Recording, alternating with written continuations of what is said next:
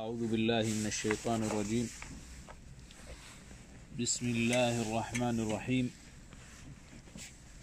قال الله تعالى إذا زلزلت الأرض زلزالها وأخرجت الأرض أثقالها وقال الإنسان ما لها يومئذ تحدث أخبارها بأن ربك أوحى لها. يومئذ يصدر الناس أشتاتا ليروا أعمالهم. فمن يعمل مثقال ذرة خيرا يره ومن يعمل مثقال ذرة شرا يره. الحمد لله رب العالمين وصلى الله على نبينا محمد وعلى آله وصحبه. اللهم لك الحمد. كما أثنيت على نفسك فالعبد لا يحصي ثناء على مولاه وعلى ربه. اللهم لك الحمد حتى ترضى ولك الحمد إذا رضيت ولك الحمد بعد الرضا. لا إله إلا الله الكريم العظيم. لا إله إلا الله رب العرش العظيم. لا إله رب السماوات ورب الأرض ورب العرش العظيم. اللهم أنت ربي لا إله إلا أنت خلقتني ورزقتني وأنا على عهدك ووعدك ما استطعت. أعوذ بك من شر ما صنعت. اللهم إنا نستغفرك ونتوب إليك. اللهم افتح علينا مفتوح العارفين وامددنا بمدد من عندك وغثنا بغوث من عندك. وطهر قلوبنا وأعمالنا من الرياء والشرك يا رب العالمين. وارزقنا الإخلاص في القول والعمل. أما بعد فقد قال الشيخ محمد بن شامي بن مطاعن العدوي القرشي في تفسيره الموجز على تفسير سورة الزلزلة في قول الله إذا زلزلت الأرض زلزالها وأخرجت الأرض أثقالها وقال الإنسان ما لها. قال إذا حركت الأرض حركة الحركة الشديدة بالزلزال الذي يهزها ويرجها رجا قويا لقيام الساعة وأخرجت الأرض ما في جوفها من الموتى والكنوز وتخلت عن ذلك واستنكر الإنسان أمرها ذاهلا فالأرض ما الذي أصابها وغيرها من سكون إلى اضطراب وزلزلة. إذا الشيخ وفقه الله بين أن معنى زلزلت يعني الزلزلة هي الحركة الشديدة المضطربة. فقال إذا حركت وحركت هي مب... يعني حرك أو يحرك مبني للمجهول ليس للمعلوم. فمعناها أنها لا تتحرك هي بنفسها. فقد يشير الشيخ إلى أن الملائكة بأمر الله عز وجل هي من من تحركها. وهناك من ذهب أن الأرض هي تتحرك وتضطرب أن الله عز وجل أمرها بذلك. إذا زلزلت الأرض زلزالها. زلزالها أضاف الزلزال إلى الأرض.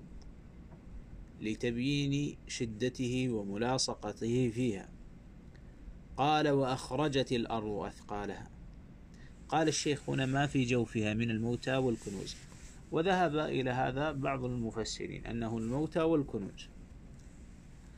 آه والحق كما ذكروا بعض المفسرين أن المقام وهو وهذه إخراج الأرض أثقالها والزلزال هذا يحدث في النفخة الثانية في الصور. أن المقام مقام يوم القيامة. فالذي يخرج فيه الموتى لا الكنوز. والكنوز الأرض تخرج كنوزها لما يأتي المسيح الدجال. في فتنة المسيح الدجال تخرج الأرض كنوزها. أما يوم القيامة فلا فلا مناسبة حينئذ بالقول أن الموتى والكنوز. والأثقال الأصل المتاع البيت. وتحمل أثقالكم إلى بلد لم تكونوا بالغيه. يعني أمتعتكم أمتعة البيت. قال الشيخ وتخلت عن وقال الإنسان ما لها. قال واستنكر الإنسان أمرها ذاهلا. إذا اختار الشيخ أن الإنسان هنا على عمومه أي يشمل المسلم والكافر فإنه يسأل قائلا ماذا حدث أو يسأل عن الأمر المهول. يعني ذاهلا من هول ما يرى. وهذا اختيار المصنف وفقه الله. وذهب المفسرون الآخرون أو بعض المفسرين إلى أن الإنسان المقصود به الكافر. ويسأل هذا السؤال لأنه كان منكرا بيوم البعث. فلما يرى يقول ماذا حدث؟ أما المؤمن فيقولون هذا ما وعد الرحمن لأنهم يعرفون أن هناك يوم بعث ويؤمنون به. ولكن لا يمنع لا يمنع أن المؤمن يعرف والكافر يجحد ولكن الكل مذهول مما يرى. لأن هذا زلزال الأرض وإخراج الموتى شيء عظيم والنفخ في الصور وتنزل الملائكة وتشقق السماوات شيء عظيم. ثم قال الشيخ وفقه الله في قوله عز وجل بأن ربك أوحى لها يومئذ يصدر الناس أشتاتا. قال يوم القيامة تحدث عن أخبارها بما عمل العاملون على ظهرها من خير أو شر شاهدة بذلك على أهلها لأن الله أمرها أن تخبر فحدثت امتثالا لأوامر الله. نعم. الأرض تتحدث حقيقة لا مجازا وبذلك تعلم أن القسمة التي يجعلها أهل الكلام في أنواع التعارضات أو التقابلات ويسمونه تقابل العدم والملكة فلا يوصف عندهم الجماد بأنه متحدث وغير متحدث لماذا؟ لأن هذا تقابل عدم وملكة فلا يوصف بهذا ولا يوصف بأنه مبصر أو غير مبصر. لا يوصف لا بالنفي ولا بالسلب وذلك لأنه تقابل عدم وملكة. وهذا من أظهر ما يبطل قولهم. اليوم نختم على أفواههم وتكلمنا أيديهم فالأيدي تتكلم حقيقة. ودل الحديث من النبي عليه الصلاة والسلام على أن الأرض تحدث وتخبر. قال الشيخ وفقه الله فمن يعمل مثقال في قول الله عز وجل فمن يعمل مثقال ذرة خيرا يره ومن يعمل مثقال ذرة شرا يره قال الشيخ محمد فمن يعمل وزن ذرة من الذر آه بقي هذه الآية آه قول الله عز وجل يومئذ يصدر الناس أشتاتا ليروا أعمالهم. قال الشيخ يوم القيامة يرجعون عن موقف الحساب أصنافا. ما بين شقي وسعيد ليروا أعمالهم التي عملوها في الدنيا ويجازوا على ما عملوه من خير وشر. يومئذ يصدر والمقصود بالصدور الناس يعني آه، المقصود به هنا ورودهم على النار أو الجنة. أشتاتا. ليروا أعمالهم فمنهم بيض الوجوه ومنهم سود الوجوه منهم المؤمن منهم الكافر فهم أشتات. قال فمن يعمل مثقال ذرة خيرا يره؟ في قول عز وجل من يعمل مثقال ذرة خيرا يره ومن يعمل مثقال ذرة شرا يره؟ قال الشيخ فمن يعمل وزن ذرة من الذر الصغار النمل خيرا يجد ثوابه عند الله. ومن يعمل وزن ذرة نملة صغيرة شرا يجد عقابه عند الله إلا أن يتجاوز الله عنه. وهذه الآية هي في حق المؤمن لأن الكافر لا يقال في حقه من يعمل مثقال ذرة خيرا يرى. لأن الله عز وجل قال وقدمنا إلى ما عملوا فجعلناه هباء منثورا. وعائشة لما سألت عن عبد الله بن جدعان وعن إكرامه قال إنه لم يقل يوم ربي الله. فهذا اللفظ يراد به المؤمن أنه إذا عمل مثقال ذرة خيرا يره وإذا عمل مثقال ذرة شرا يره. والذرة هو كما قال الشيخ النمل الصغير والمقصود شيء به المقصود في هذه الآية أن الإنسان لا يتحاقر صغار الذنوب. يعني الإنسان لا يتحاقر صغار الذنوب ولو كان مثل الذرة مثل هذه النمل الصغير. ولا يفهم منه ما يقوله المحدثون بأن الذرة هي الذرة المعروفة في الفيزياء. لأن الله عز وجل جعل هذا القرآن قال بلسانك ولسان قومك قال بلسان عربي مبين. فلا يحمل في مثل هذه المحامل ولا يفسر بمثل هذه التفاسير التي تخالف تفاسير السلف. فيجد ثواب خيره ويكفر عنه في الدنيا من يعمل مثقال ذرة خيرا يره ومن يعمل مثقال ذرة شرا يره. الشر قد يراه في الدنيا على شكل ابتلاءات من الله سبحانه وتعالى. فيكفر عنه. والخير يراه في الدنيا وفي الآخرة. وقد الشر لا يراه في الدنيا ولكن في الآخرة يوم القيامة.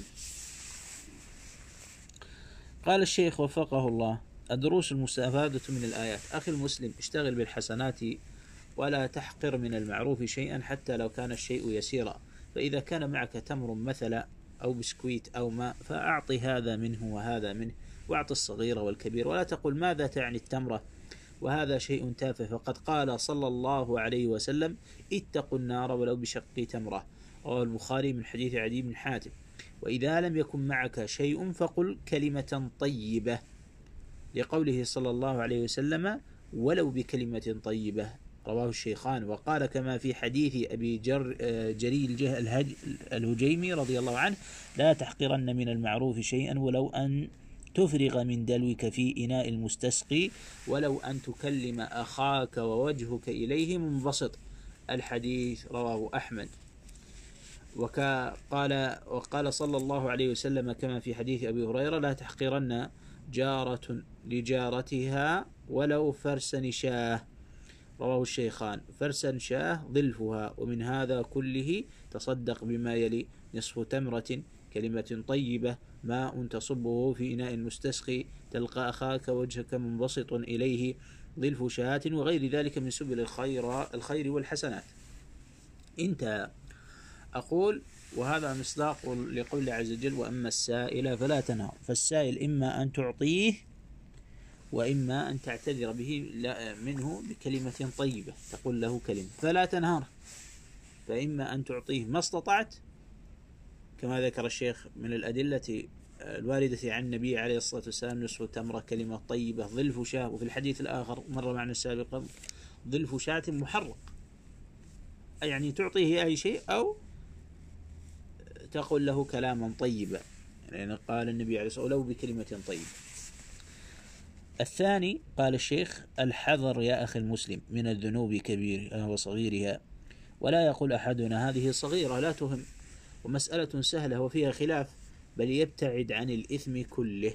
وقد قال صلى الله عليه وسلم لعائشة رضي الله عنها يا عائشة إياك ومحقرات الأعمال فإن لها من الله طالبا. رواه أحمد وابن ماجه صحيح. وقال صلى الله عليه وسلم كما في حديث سهل بن سعد رضي الله عنه إياكم ومحقرات الذنوب فإنما مثل محقرات الذنوب كمثل قوم نزلوا بطن واد فجاء ذا بعود وجاء ذا بعود حتى حملوا ما أنضجوا به خبزهم. وإن محقرات الذنوب متى يؤخذ بها صاحبها تهلك رواه أحمد. فتأمل أخي مسلم إن الصغائر قد تجتمع على العبد حتى تهلك. كما لو جمع الحطب الصغير عودا عودا فينضج به الطعام. فانتبه لنفسك وفقك الله. أخي اعلم أن الأرض سوف تشهد لنا أو علينا فلنكن ممن يعمل الحسنات فتكون الأرض شاهدة لها له ولا شاهدة له ولا نعمل الذنوب فتكون الأرض شاهدة علينا. أخي فكر في الأرض وشهادتها. أقول انتهى. أقول بل فكر في نفسك إذ تشهد عليك يديك ولسانك ويشهد عليك كل شيء. ونسأل الله عز وجل أن يحاسبنا حسابا يسيرا. لأن من حوسب على الذرة هذا هو سوء الحساب. يحاسب على كل كبيرة وصغيرة. هذا سوء الحساب. فنسأل الله عز وجل أن يحاسبنا حسابا يسيرا. ونسأل الله ونعوذ بالله من سوء الحساب. ونسأله سبحانه وتعالى أن يغفر لنا ذنوبنا. ونسأله سبحانه وتعالى أن ييسر لنا أمورنا. ونسأله سبحانه وتعالى أن يغفر لنا ما قدمنا وما أخرنا. ونسأله سبحانه وتعالى أن يمن علينا بالتوبة والعوبة. ونسأله سبحانه وتعالى أن يعصمنا من الزلل ومن الخطر. ونسأله سبحانه وتعالى أن يفتح علينا من عنده. ونسأله سبحانه وتعالى أن يرزقنا الرزق الحلال الطيب من عنده. ونسأله سبحانه وتعالى أن يغفر لنا ولوالدينا ولمن له حق علينا. ونسأله سبحانه وتعالى أن يثبتنا على طاعته إلى الممات. ونسأله سبحانه وتعالى ألا يشغلنا بغيره عن ذكره. ونسأله سبحانه وتعالى أن ييسر لنا الخير ويصرف عنا الشر. ونسأله سبحانه وتعالى أن يعيننا على أن يعيننا على ذكره وشكره وحسن عبادته. صلى الله على محمد وعلى آله وصحبه وسلم.